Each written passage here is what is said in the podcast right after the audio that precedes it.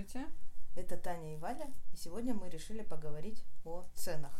И Вообще- вообще о ценообразовании в целом. Такой внеплановый э, запись у нас получилась, потому что мы сейчас сидели, разговаривали. Я пыталась назначить цену за ковер, и Таня говорит, слушай, давай это запишем просто, как ты типа цену назначаешь, потому что это жесть. Да, Валя, какой у тебя основной фактор? Как ты считаешь вообще цену? Ну, смотрите, шаг первый. Мастер-класс. Я беру, ну, понятное дело, сколько я затратила материалов, например, вот там пряжи. Ну, я не помню, сейчас мы считали, например, там, не знаю, полторы тысячи у меня выходит Это на ты правда пряжу. считаешь? Или ты вот от балды обычно цену ставишь? Не, ну я смотрю, конечно, сколько я затратила материалов, которые я купила, там нитки, вот это вот все. Вот, но у меня, конечно, проблема, я никогда не считаю работу. То есть я вот, при- например, ковер там, не знаю, метровый, на него я потратила полторы тысячи пряжи, я, я так на вскидку ставлю, ну, тысячи три. То есть, как бы, э, я не учитываю свою работу, ничего там, не рекламу, понятное дело, не всякие налоги. Я пытаюсь поставить такую цену, которую мне, за которую, мне кажется, его купят ам, большинство. То есть я не думаю ни про целевую аудиторию, ни про что такое, чтобы цена, вот как я тебе сейчас сказала, не напугала никого. То есть слишком высокую цену я боюсь ставить, даже если понимаю, что это не адекватная цена для, ну, для такой ручной работы, что это реально стоит дороже. Что я просто, знаете, зашла на сайт Зары, когда пыталась понять, сколько может стоить вот ковер, который я сплела. Просто для меня это прям удовольствие медитации. Я думаю, господи, что за это еще деньги брать? Ну, вот типа такого. Я офигела, когда увидела, сколько стоят ковры подобные, ну и там и немножко другие вообще в таких масс-маркет магазинах. Они там по 35 тысяч. То есть там средняя стоимость ковра, не знаю, от трех, ну это просто какой-то крохотный половичок, ванную. И там дальше 12, 18, 20, 35. Это такие стандартные нормальные цены. Что меня, конечно, немного шокировало. Вот. Но как ты думаешь, ковер, э, который делаешь ты, должен стоить дешевле или дороже, чем в Заре? Ну, не, Ну, не дешевле, наверное. Ну, как бы я считаю, что э, ручная вещь в единственном экземпляре это лучше, чем ковер из Зары. Но почему-то многие мастера и вообще, ну, люди, которые что-то делают сами, они себя как-то обесценивают. А, И обычно вот э, равняются на масс-маркет, то есть вот даже Валя, да, она взяла и прежде всего пошла посмотреть, а сколько это стоит в масс-маркете. Ну, то есть не сколько это стоит у других таких же мастеров. Ну, просто мы приученные все уже, знаешь, большинство, во всяком случае. Ну, за себя скажу, да, что... Во-первых, я в этой сфере новичок, то есть я никогда... Шесть лет человек ведет бизнес, говорит, Не, ну, новичок. э, в смысле, я вела бизнес среди бабочек, то есть я знаю там преимущества бабочек и сколько стоить должна моя бабочка, в отличие от бабочки из Зары, например. Мгм. А что касается вещей э, для дома, там э, всяких, не знаю, корзинок, ковриков и так, я вообще понять не имею, сколько это стоит. Ну так, в Икее примерно, ну, знаешь, но я не хочу вообще, чтобы мы стояли рядом с Икеей, потому что это просто небо и земля. Икея, она, конечно, прекрасна своей универсальностью и вообще, ну, что можно обставить совершенно любой дом за небольшие деньги, и он будет выглядеть приемлемо и красиво и хорошо, но ценность коврика из Икеи, ценность моего коврика, это просто очень сильно разные вещи. Ну, то есть тот коврик, который сделала ты, будет лежать в одной единственной Да, квартире, да, да, и второго да. такого, ну, сто И процентов он сделан будет. моими руками в экологичном пространстве, как бы с позитивной энергетикой, потому что я обычно не психую, когда делаю какие-то вещи, которые меня успокаивают, ну, типа плетение ковра. Вот, ну и это прям совсем другая, другое дело. На самом деле я заметила такую вещь, что многие хендмейдеры, они в принципе где-то через лет пять говорят, я сосчитала себестоимость своего изделия и офигела. Ну, то есть это самая частая такая штука происходит. Так было и с нами. Мы тоже впервые посчитали себестоимость бабочек, да и вообще расходы, которые у нас э, есть, э, спустя года три. Когда я Валя, Валя была дома, я помню, в Омске у родителей, и я на бумажке села и написала расходы, которые мы несем на вот весь этот бизнес. И у меня вышло минимально полмиллиона, но в реальности 1900. И это при том все, что, ну, как бы я так навскидку туда написала. Когда я скинула Вале, она не поверила. Ну, то есть мы все время думали, мы вроде продаем на миллион, миллион двести в месяц. А где деньги? Ну, то есть, куда уходят эти деньги? Угу. И вот когда ты так раз-раз-раз посчитал, и ты потом начинаешь делить, например, хорошо, а, я продала там, допустим, тысячу бабочек в месяц, а расходы у меня 900 тысяч рублей. Так почему, если мы 900 тысяч делим на тысячу, получается 900, почему я бабочки продаю за 500? Просто знаете, в чем проблема? Э, с самого начала ты сказала, через пять лет после ведения бизнеса люди говорят, я поч... надо было, короче, не пять лет просто, а в самый первый день посчитать себестоимость. Да. И вообще удивительно, что мы там э, как-то развивались, у нас дело шло вперед, когда мы не считали себестоимость раз и просто, а, как хорошо нам работать, давай по 500 рублей. И как бы очень странно, что вы не закрылись, Ну тогда у нас ребята, бабочки еще стоили 350. Первый год в таком случае, да? да? Ну, то есть, если ты вообще а, с потолка берешь какие-то цифры, и странно, что ты вообще на плаву держишься. Так ты помнишь, как мы придумали первую цену 350? Помню, конечно. Ты просто где-то купила бабочки за 350. Ты сказала, ну, У какого-то ну, тоже хендмейдера. И мы тоже начали шить. Валя говорит, ну что, давай тоже 350. Ну, то есть вот кто-то там, девочка дома шьет, и, и ты вроде начинаешь дома шить и 350. А, и для нас не было никакой разницы, когда мы шили-шили дома за 350, сняли помещение, купили кассу, стали платить налоги, и у нас цена осталась 350. Ну, то есть какая была логика, неизвестно. Чуть позже мы переехали в помещение побольше, у нас уже было 4 сотрудника, а цена бабочки все так же была 350. Ну, потом мы добавили, это справедливости ради надо сказать, еще цены, но 350 оставалось очень долго. Ну да, и так это у нас было 50% примерно ассортимента очень долго. Мы старались э, очень много бабочек э, в ассортименте держать в цене 350. Все остальные были, ну, как бы так.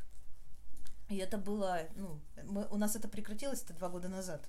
Ну, да. Но остались бабочки за 500. Но они скоро тоже исчезнут. Да.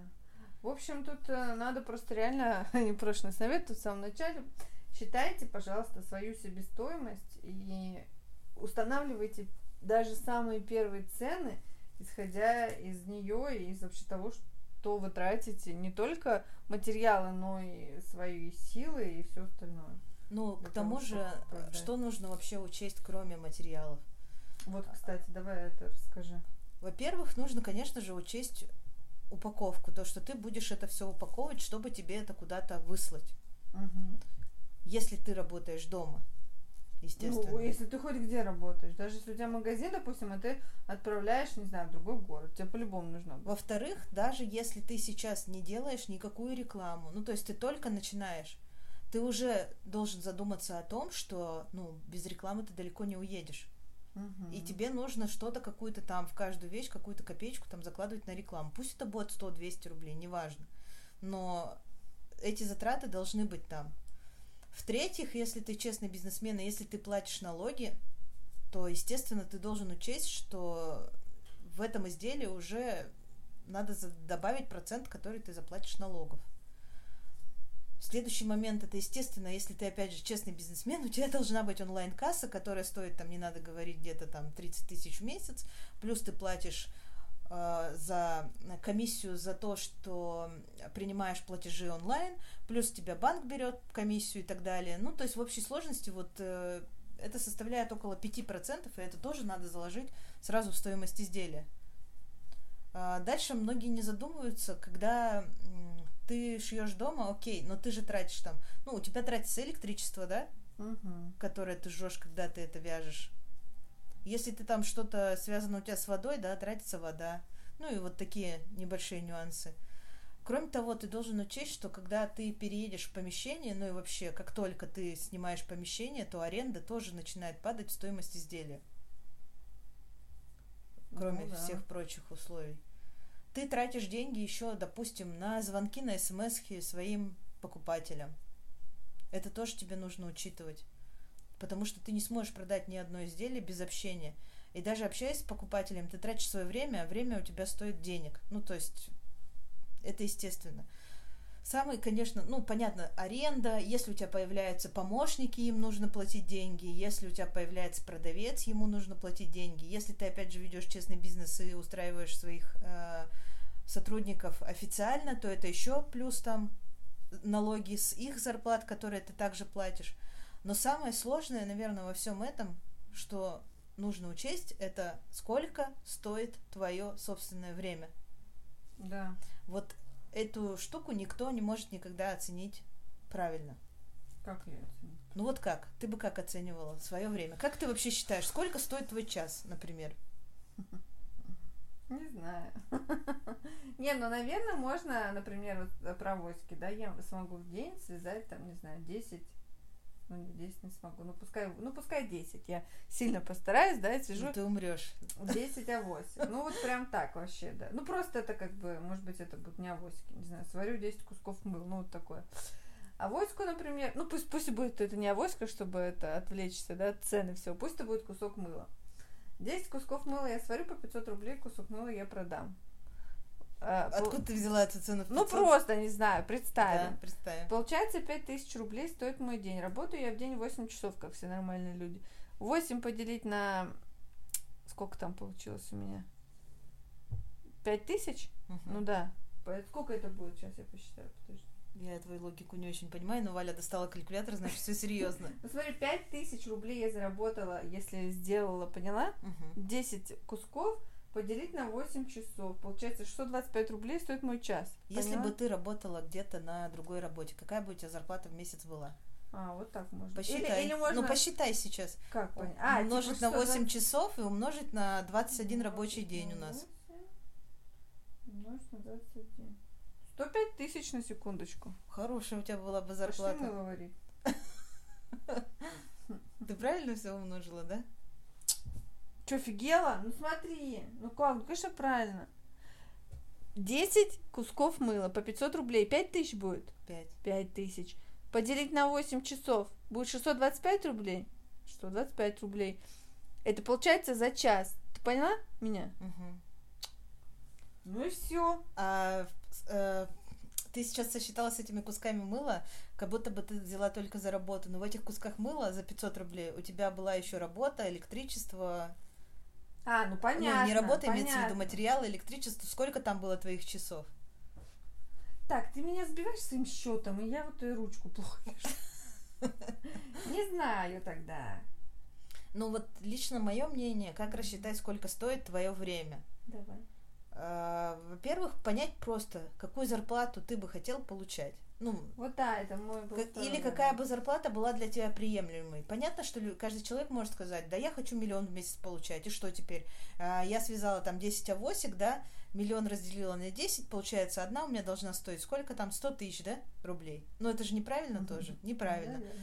Ну, то есть свой час надо рассчитывать эффективно. Если бы я как специалист, тот, которым я сейчас являюсь, зарабатываю, допустим, 50 тысяч рублей на работе, можно посчитать, сколько стоит мой час, и хотя бы вот эту стоимость этого часа закладывать, э, сколько ты тратишь на изделие. Ну, так будет, мне кажется, более-менее логично и справедливо.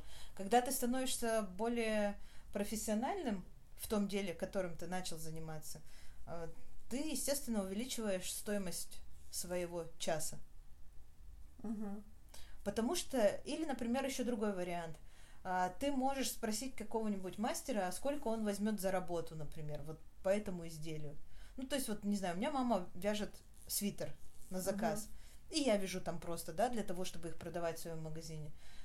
И я не знаю, сколько стоит, ну вот, как мне, вот у меня пряжа, допустим, на свитер получилась на 3000 рублей, за сколько мне его продавать, сколько стоит моя работа? Я затрудняюсь ответить. Я у любого мастера могу спросить, а сколько вы возьмете за работу за вязку свитера?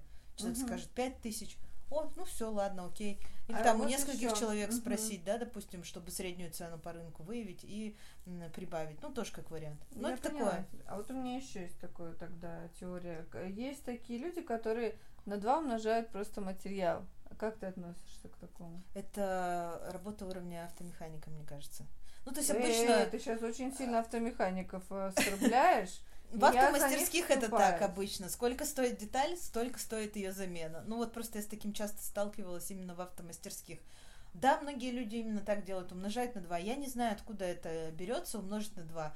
А если ты делаешь из очень дешевого материала, но очень кропотливую вещь, да. у тебя материал стоит 100 рублей, но ты туда, чтобы сделать из этого материала изделие, тебе понадобится 3 дня. Неужели твоя работа будет стоить 200 рублей? Как тогда в этом случае?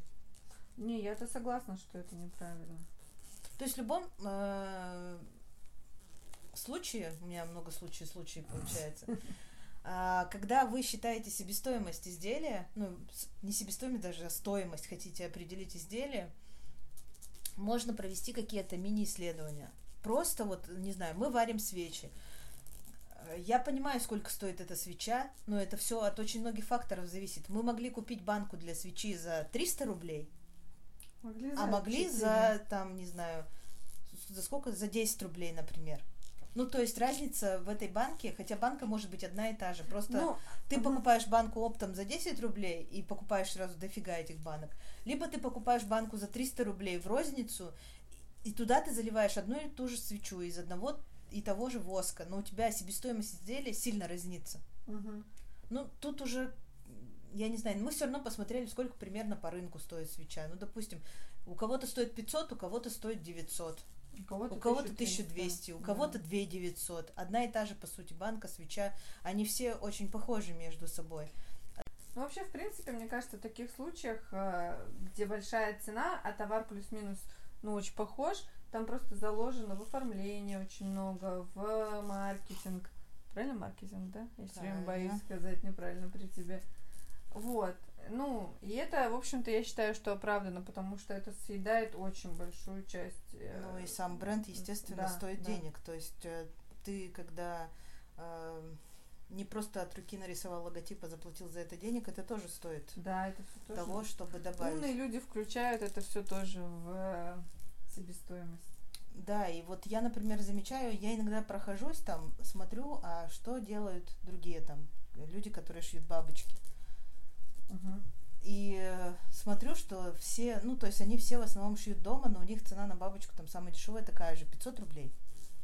Ну, да. У них нет э, и половины тех затрат, которые несем мы, но однако стоимость все равно остается такой. Ну, почему? Просто потому, что, скорее всего, очень многие мастера берут, э, так же, как я сказала, исследуют рынок и назначают точно такую же цену. Ну, что-то среднее. Обычно все ставят, ну, поставлю так средненько, да? да. Ну, и не буду сильно выделяться, и не высоко. Ну, и как бы дешевить. Ну, почему не 550 или не 450, или не 600, или не 400? Угу. Ну, тоже странно. Э, просто потому, что, ну, так сделали другие, и так же сделаю я. Наверное, это выгодно, в общем-то. Мне кажется, еще люди, которые, вот как я, э, которые ставят меньше цену за вет, ну, не то чтобы меньше, но, типа, боятся сделать много, то есть такие немножко неуверенные в себе продавцы. Но вдруг мне не купит, это купит. Ну, Валя, кстати, часто говорит, что я хочу, чтобы этой вещью уже пользовались, а не чтобы она вот лежала у меня, меня вот на это, полке. конечно, сильно всегда, да, толкает, потому что я готова сделать какую-то там огромную скидку или вообще ее чуть ли не за даром отдать, но зато кто-то уже ее купит и будет вот ей радоваться, а не просто у меня лежит, и я ее как бы это прячу. Но это, конечно, неправильно. Я все равно уже иду к тому, что больше не боюсь. Мне кажется, какие-то строчки с песней Бузовой. Так что надо адекватно, в общем, назначать цены на свой товар, чтобы он а, не только вам приносил радость при создании и людям при покупке, но еще и вам прибыль, потому что как бы, если это не ваше хобби, а все-таки бизнес и дело, которым вы себя кормите, то надо думать немножко. Ну, я еще скажу так, какую бы цену вы ни поставили, найдутся люди, которые напишут, что это слишком дорого. Да. Потому что первый комментарий даже на нашу авоську, которая, к слову, стоит всего 900 рублей, и мы смотрели после уже того, как поставили свою цену, сколько же стоят авоськи вообще э, ручной работы э, у других, и там все начинается от полутора тысяч. Ну, mm-hmm. то есть практически в два раза дороже, несмотря на то, что мы все-таки хотим ее продавать в магазине, а люди, опять же, да, ну, большинство это делают дома. А, естественно, у нас первый комментарий был во время, когда кризис и люди голодают, вы делаете авоську предметом роскоши, что-то такое. Ну, мы, конечно же, написали, что это же не предмет первой необходимости, да, то есть э, любой человек спокойно без нее проживет, ну и мы трезво оцениваем свои, а, как сказать, возможности производства. Да, и ставим ту цену, которую нам нужно будет э, увидеть, чтобы и заработать, и чтобы человек мог ее купить. В общем ну, вот это, конечно, вообще последнее, мне кажется, что стоит обращать внимание, потому что комментарии в соцсетях негативный особенно. Это просто такой... э. Да, и ты, вот неважно, мы поставили эту авоську, продавали бы за 500 рублей, продаем за 900 или за 2 900. В любом случае нашелся бы человек, который бы написал, Да. что это дорого. В любом случае. Поэтому прежде чем поставить э, какую-то определенную стоимость, не забывайте, что э, себестоимость нужно очень хорошо считать. Да. Возьмите бумажку, ручку, сядьте и запишите все, из чего состоит ваше изделие. Прибавьте туда ту рекламу, которую вы планируете в любом случае запускать, если хотите развиваться.